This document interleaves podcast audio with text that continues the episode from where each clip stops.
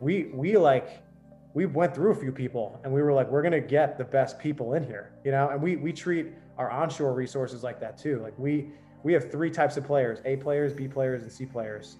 And c players means you know after 30 days you're not going to be here anymore. B player is you're good but you got to get to an a and a player is like you're awesome you know? Like that's that's in a nutshell what our company philosophy is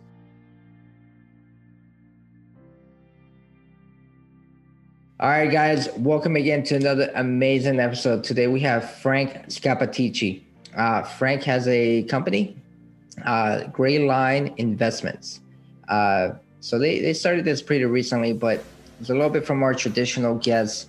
Uh, they focus more on wholesaling and residential property. However, what we're going to talk about here is processes, systems, and how to target uh, sellers because that's translatable to multifamily, to any kind of real estate investing that you're doing. How do you get out there and find those motivated sellers, right? So let's talk a little bit about about this, Frank. Let's go into first. Tell us your story. You know, a little bit about you. You you told us briefly. You started as a side hustle, and they got fun, and then they got real into a real business. So let's go with that real quick. Yeah, yeah. So um, Thanks for having me on first off. But uh, yeah, this company started in late February, early March this year.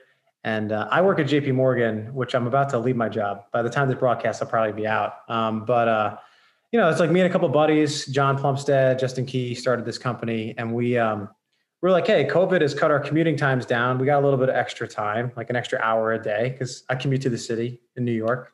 I don't have to do it anymore we're like, hey, let's we we all own real estate assets now. Let's start investing in a side hustle. Like let's either buy more homes for ourselves or maybe wholesale them and wheel and deal a little bit. We had no clue what we were doing, you know, but we were work, we were eager to do it and we were excited.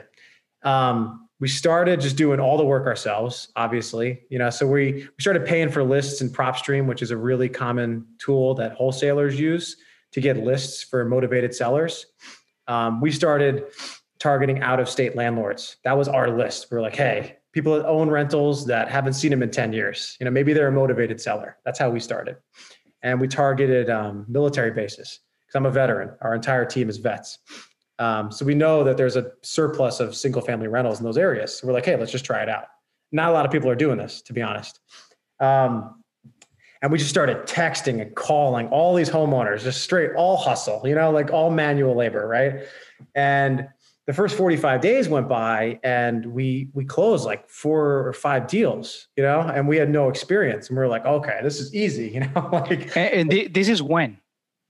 This was from late february to like the end of march. So this year? Early april. Yeah somewhere okay. around. Oh wow. Cool. yeah. this is crazy. So like yeah. it's happened super fast. So we um we do that and then we're like, oh wow, like we're amazing, and you know, we we think we're way better than we are. Like to be honest, like we probably got lucky to a certain extent.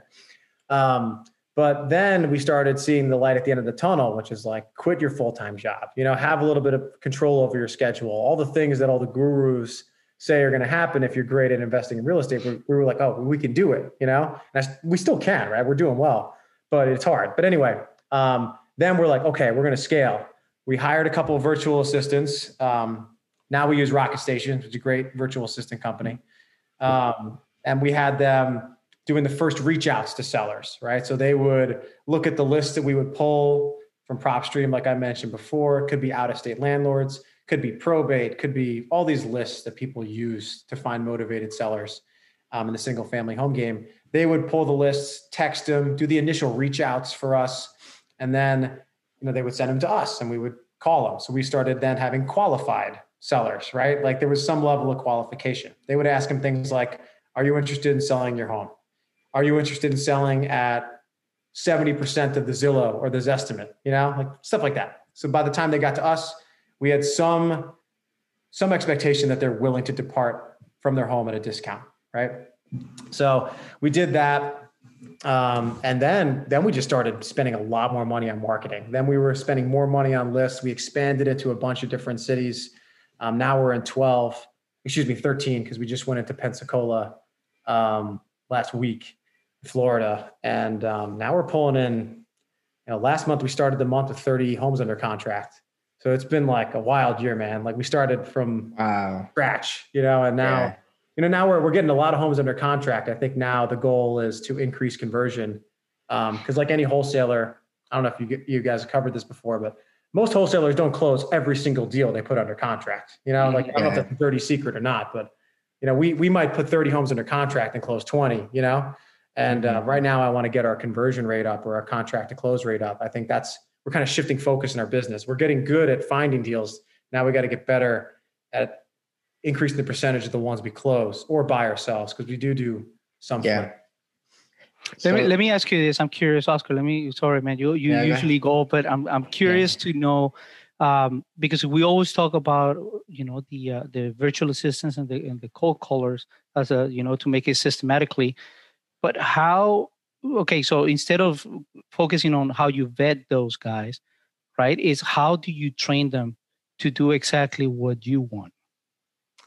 So talent, just like any any hiring practice is the most important thing. And what I found in virtual assistant companies, when you first start going to them, at least in our experience, they are they're going to staff you with who's like on the bench, like who's not working, right? And sometimes who's not working is sometimes not the best person they have available. You know, I think there's some. It's like consulting in financial services. Like there's an incentive to get your people that are not mode, you know, not not as active like off the bench and start having billable hours. So I think what we did, to be quite honest with you, is we we like we went through a few people and we were like, we're gonna get the best people in here, you know. And we we treat our onshore resources like that too. Like we we have three types of players: A players, B players, and C players. And C players means you know after 30 days you're not going to be here anymore. B player is you're good, but you got to get to an A. And A player is like you're awesome. You know, like that's that's in a nutshell what our company philosophy is. Um, so we we luckily got two right off the bat that were fantastic. Um, I think we had one that we switched out after about two to three weeks. Um, so one is like get awesome people. It doesn't matter if they're virtual assistants or they're onshore, whatever. Like you have to have good people. Um, the second thing is like you have to have scripts. Like like we we um, joined a uh, a mastermind slash education group called the 8020 Academy. And in that group, they have people come in, they, they give you advice on how to put scripts together for your virtual systems, how to build your processes out, how to like store all that stuff on your Google Drive and have them consume it and digest it. And honestly, we kind of just like copied and pasted their course yeah. and and just did what they said, you know, like they gave us like 80% of the solution. We just curtailed it to our client base. Um, and, uh, you know, because we're in military markets, most of our client base is like veterans that have owned the home for 20 years and they just kind of want to get rid of it. Maybe they had a bad tenant, the home's in disrepair. So we were like, oh, maybe we adjust our scripts to match that persona because that's most of the time who we were dealing with, at least when we started. But other than that, man, like I guess the advice is like find someone who knows more than you do, even if you have to pay for their advice and just do what they do it. Do. Yeah. yep. we did. Yeah. And what, what was the company that you used? You mentioned the company that they were great. Oh, Rocket Station. Rocket Station. Okay, yeah, I that's good to know. Really good. Okay, and they they focus on real estate. They do. They do. I think they do a little bit more in real estate, but from what I can tell, like it seems like eighty percent of their clients are real estate investors. Okay. And and these are guys, the uh, the the call callers or the virtual assistants. Are they based in the U.S. or overseas? In our case, they're uh, based in the Philippines. Um, but uh, I mean, they they do everything for us from cold calling to texting. We use texting as a marketing tool. They'll cold text. Um, one of the virtual assistants is actually turning into like our chief of staff.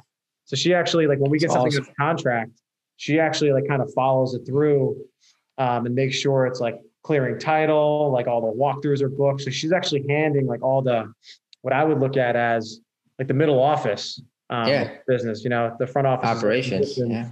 And she's doing all the middle office coordination. And, uh, you know, most people, that's, I wouldn't know if that's a, I don't think that's a COO role necessarily, but she's kind of close to that. I don't know. So I'm calling her chief. like assistant. an executive assistant, which is a virtual assistant. Yeah. and yeah. That's, an, that's that, another. That's kind of what we, we're working on right now. Yeah. Yeah. Yeah. Because the idea would be that assistant is managing some higher level maybe some lower level VAs or some lower level systems. That's pretty yeah. cool, man. That's exciting. So let me ask you for your, you know, your your deal flow because that's important for any any real estate um, strategy. Is you know you mentioned okay they they cold call.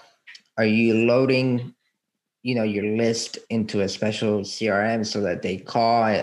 Like, are you using ZenCall? Are you using something special for that? Yeah, we're using um, for text. We use Lead Sherpa. That's been our number one lead generating tool. Most people think like text is dead, but for whatever reason, it's working for us. So we use text, and we use Lead Sherpa for that. We use CallRail um, to manage our phone calls, and uh, Mojo Dialer, which allows you to essentially make um, when you're cold calling, it it basically places three phone calls at the same time, and whoever picks up first, that's the one um, that you talk to. It's a productivity tool. We yeah. use that. Um, and you know, we do other stuff too. We we had pay per click going for a little while. I think that's something we can improve on. I don't think we're the best pay per click company yet. Just for whatever reason, we we just have a little bit to learn there. Maybe because we're young. Um, and then uh, we were doing bandit signs, which is like you know the signs in the street, like we buy houses. But yeah. after we we we kind of have turned into like now that we're in 13 cities, we're kind of national, and we are like, yo, we can't scale like this. So like so anything that's hyper like a hyper local strategy that like someone who like operates in that particular market would be good at we've gotten away from. We just we're never going to be the best at the world at like um, driving for dollars or putting bandit signs in the ground. We're just not going to be good at it. Some high level marketing. Yeah. Are you um how are you delegating or running operations in different cities? Do you have a specific person doing that or or you know are you just teaming up with the local uh, hot hotshot wholesaler yeah. So we before we go into a market, um, we there is a little bit of work we have to do to prepare. Um, so we do want to have relationships with agents. So we'll actually pull a list if we don't know someone there already, which we might. But if we don't, we'll actually pull a list of agents. Um, we'll just pull that data in Excel sheet, you know, CSV, whatever, and we'll we'll actually like ringless voicemail, cold text, and cold call them, and we'll tr- and we'll sort that list by how many deals they've done you know, like how active they are. Because um, we want to deal with agents that have worked with investors or cash buyers before. So we'll try to reach out to them and forge relationships. And we tell them, like, hey, if we put a home and our list price as a wholesaler is 100 grand, you find a buyer that is willing to pay 105, like that five grand is yours, you know, like that's up to you. And then if, if, maybe if we misprice a deal, maybe we negotiate with them a little bit. Like, hey, maybe we messed up. You know, maybe you can take two grand of our fee or whatever. Whatever makes sense. You know, we try to be fair. Um, so that we we just keep them motivated.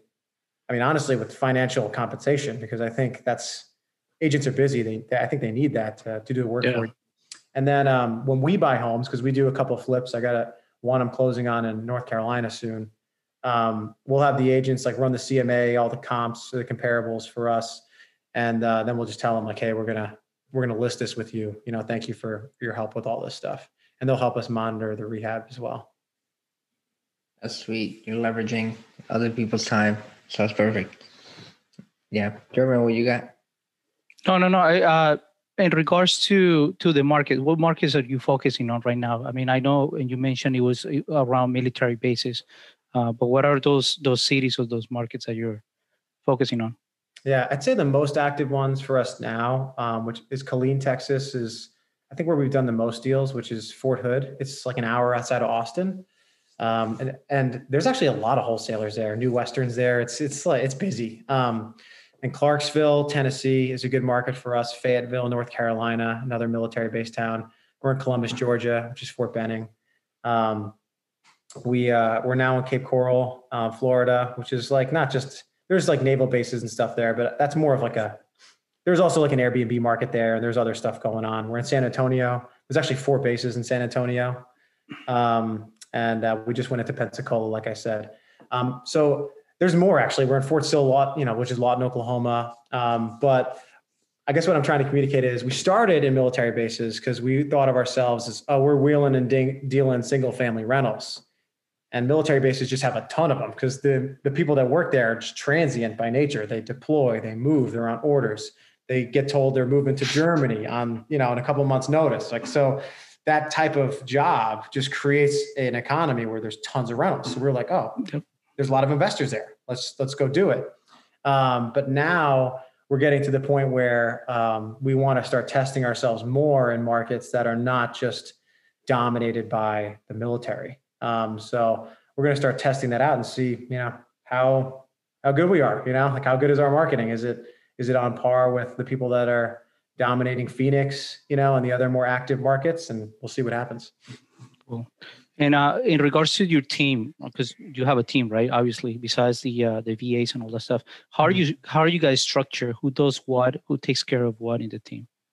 Yeah. So um, right now, uh, our head of um, I think we're going to call him chief revenue officer is actually my partner John Plumstead, and he he's kind of like the brainchild in our company for um, like how do we find the deals? That's like he just loves finding deals. So he's like when we started the company he was like guys like this is what i want to do. Like let me do this. We're like yeah sure man. Like you're passionate about it and he's good at it right? I think he's really good at finding deals.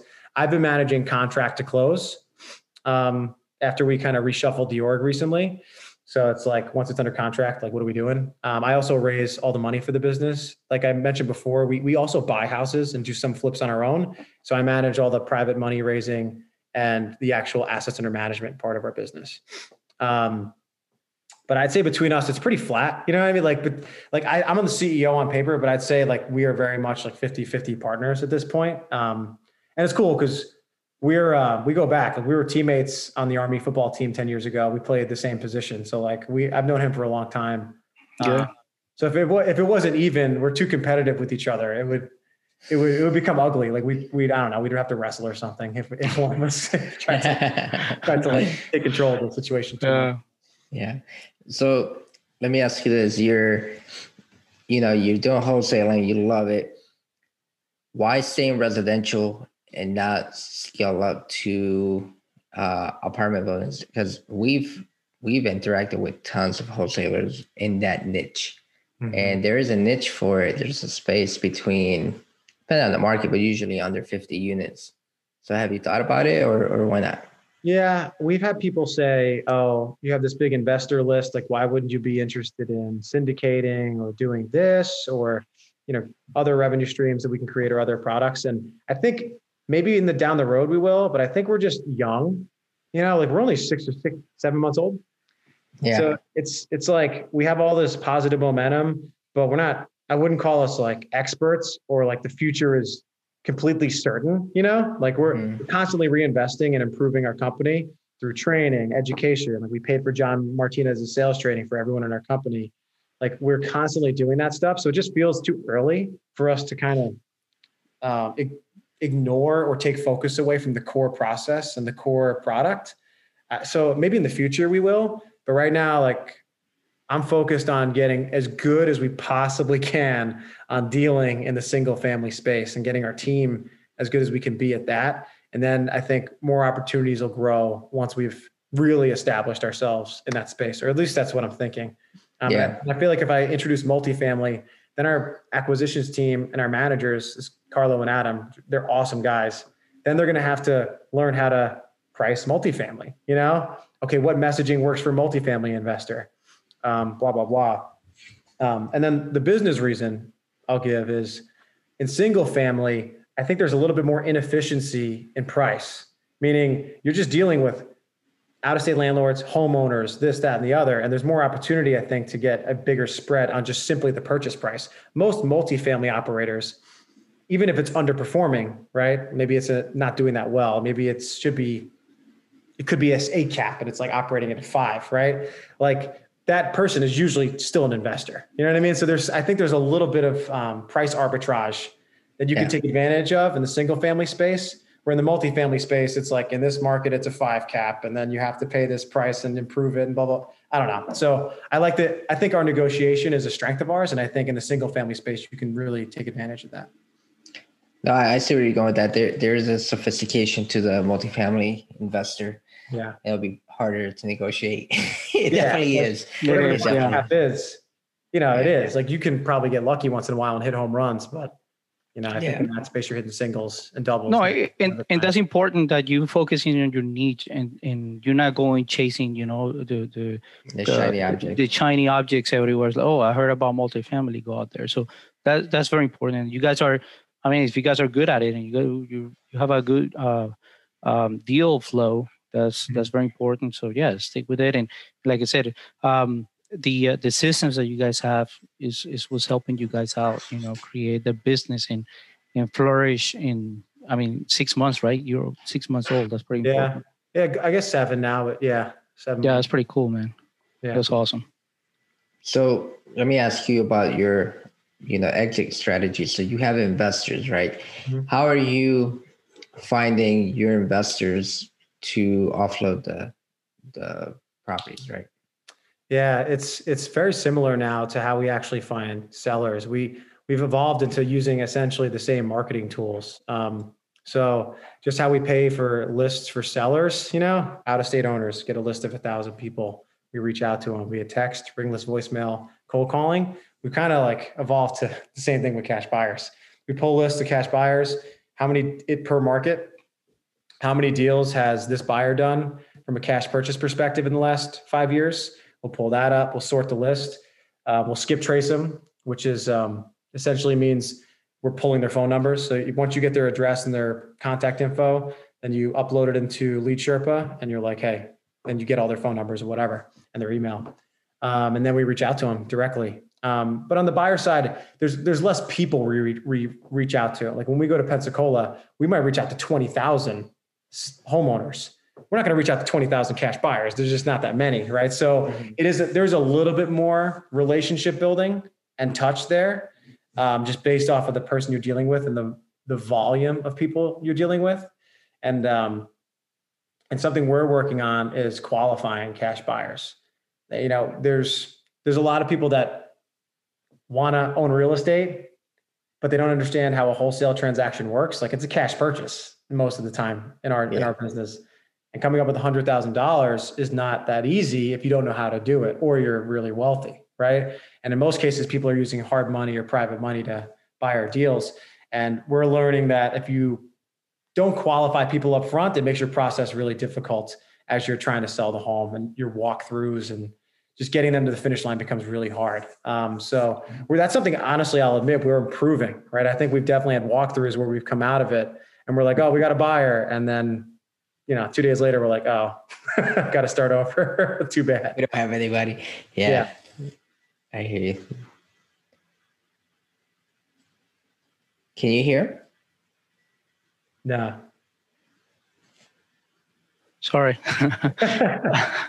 you mentioned that uh, uh, that you guys raise money, right? But you guys don't do syndication. Can you can you uh, dive into that as well? Yeah, yeah. So when we buy a property, um, our strategy is we want to buy homes that need $10,000 or less of rehab work, but we're winning on price, right? So something, let's say it's worth 150 grand, the house um, on the ARV or the resale value, and we get it under contract for 100, needs 10 grand of work, uh, work or less, we'll buy that. You know, we'll be like, okay, fine. Like we'll purchase that home instead of wholesaling it. Um, and then I'll raise the money for it. Um, so what we basically do is we'll put like a pitch deck together, like, hey, here's the overview of the deal. I have a list of private money lenders that I've developed relationships with over the last year or so. And I'll go to him. Let's say his name is John. I'm like, hey, John, I got this deal. I want to raise a hundred grand for this deal. I'll cover the rehab. You just cover the purchase price.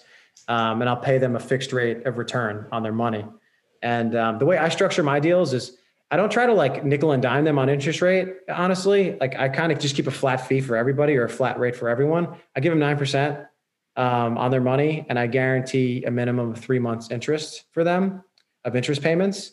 So that way, because our rehabs are so light, if I close the deal in two months or less, then he still gets that third month, right? That incentivizes them to kind of roll the money forward with us for another deal, so I can re-raise it later. Because um, our goal when we do flips is like to get things done fast. Like we are not trying to be the company that adds the most value or does a fifty thousand or eighty thousand dollar rehab. Like we're just I, I don't live where these homes are. So I admit we're not going to be the best at those deals, mm-hmm. but sometimes we win on price so well that we're like, hey, let's just buy it. Let's do it.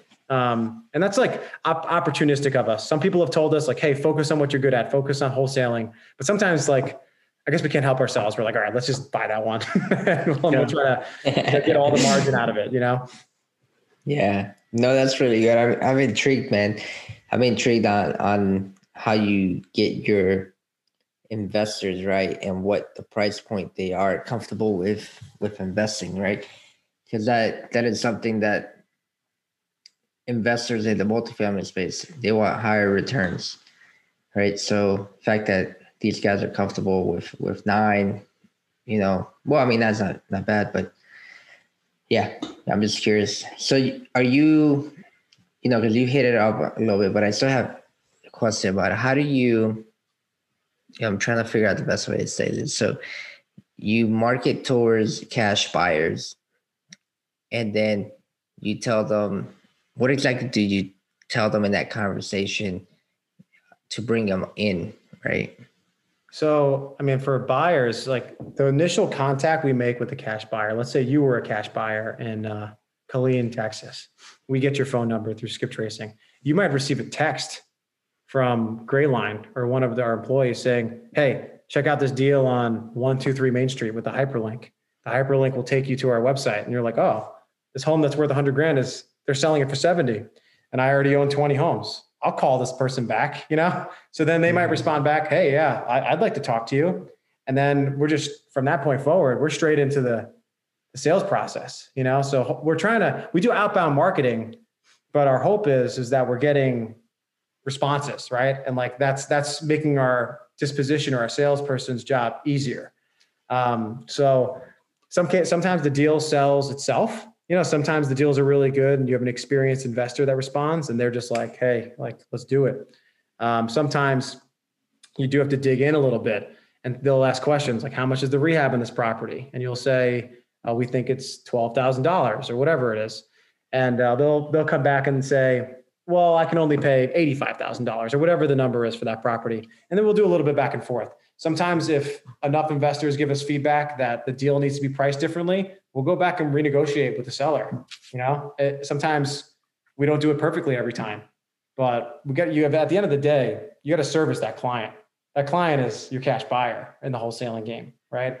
And if you get feedback from 10 people that your price is off, your price is off, man. you know, so yeah. you, you got to fix that. Um, don't try to jam a square square peg in a round hole. But uh, most of the times we reach out to someone, it's a text that we reach out with.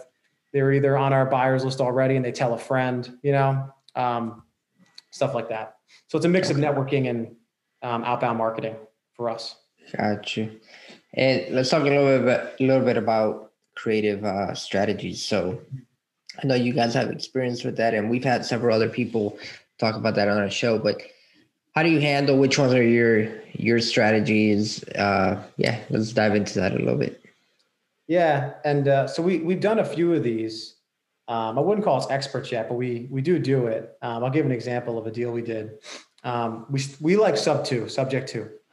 subject to financing is essentially when you reach out to a seller they tell you they're motivated they want to sell their house and you offer to take over their existing payments, right? Their principal, interest, taxes, insurance. I'm going to take them over. Um, this is good in situations where maybe um, the cash offer you're giving them is they're like, oh, I can't sell it to you at that price because I owe more than that cash price, right? So in those situations, we we say, okay, let's do subject to. That way, we don't have to give all the cash out of pocket. We can still get you the price that you want. And the way we position it is we can get you this price, but we're going to give you your equity over time or like whatever. Like they'll eventually get to get um, their loan paid off or um, excuse me, I'm warped. That, that's my seller financing pitch. Go back. In subject to, you want to get someone that just wants to get off their payments or get out of their payments. Yeah. Um, so I'll give an example of a deal. We did a subject to deal in Fayetteville, and the seller owed right around $85,000 on the house. Um, and they had a pretty high interest rate on the loan, right? So um, we knew that, but we were like, let's do it anyway. So we took over their payments. The home was vacant, tenant just moved out. When we do sub two, we like to lease option the home. Um, and a lease option on the exit strategy. And the lease option side, we're looking for a tenant to move into the home and they come in and they start paying market rent.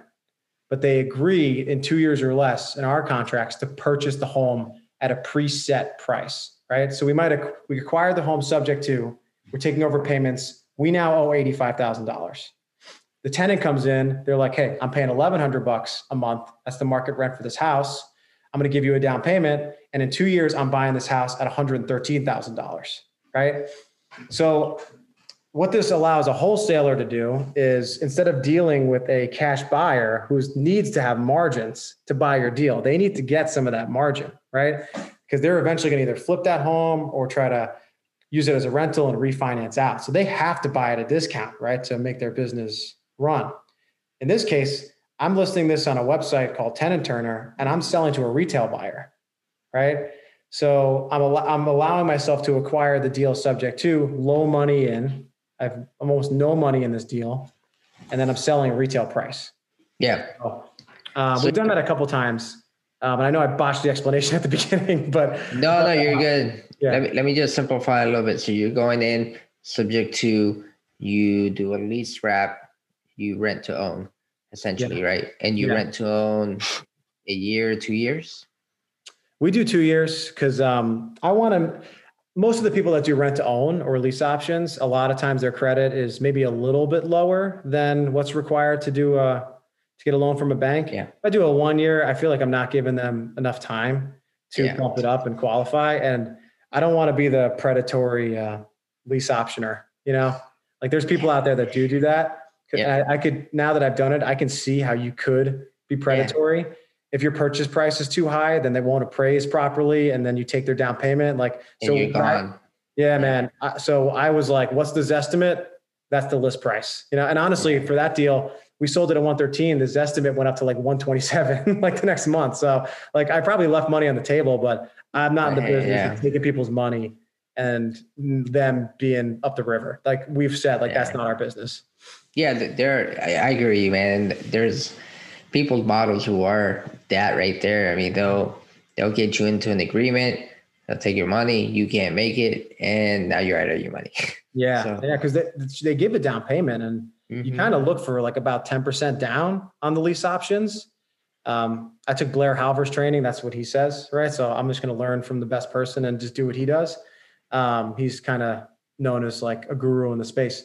So that's what we did. Um, but I don't want to take that 10%, you know, and start the process over in two years. I want to sell the home. You know, I want yeah. this person to move into the home and live in the home and everything to work out in accordance with the contract, how it was written. Because um, I think as you build a business and scale, like you do enough shady transactions, it's going to catch up with you, you know? And it's like, why, why be an entrepreneur and do that anyway? You know, it's like, yeah, yeah, I hear you. Yeah. You, I mean, reputation's everything in real estate yeah. too.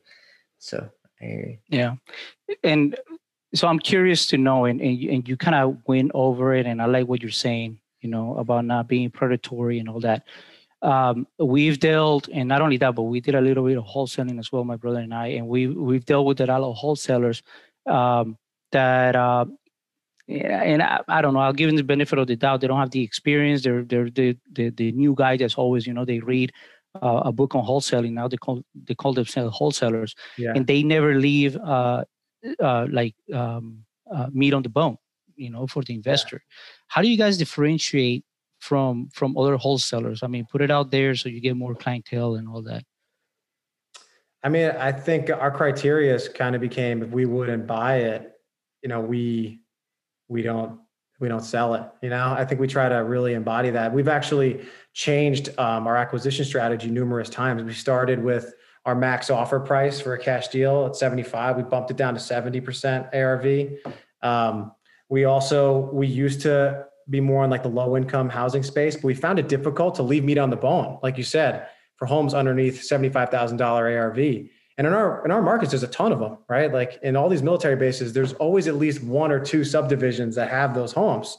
And we, we just recently were like, Hey, we're to stop doing this, you know, because at the end of the day, your buyer tells you what the market value of those properties are, right? Mm-hmm. And if you start seeing yourself struggling to sell a certain type of deal, because you might not be having a deal, man. like, yeah. like don't don't blame the client. It's you, right? So yeah, I think you can't be perfect, right? Like if you're doing a lot of volume, you're not going to bat a 100%. Every single deal might not be perfect, but you have to be constantly reinforcing that client feedback loop, right?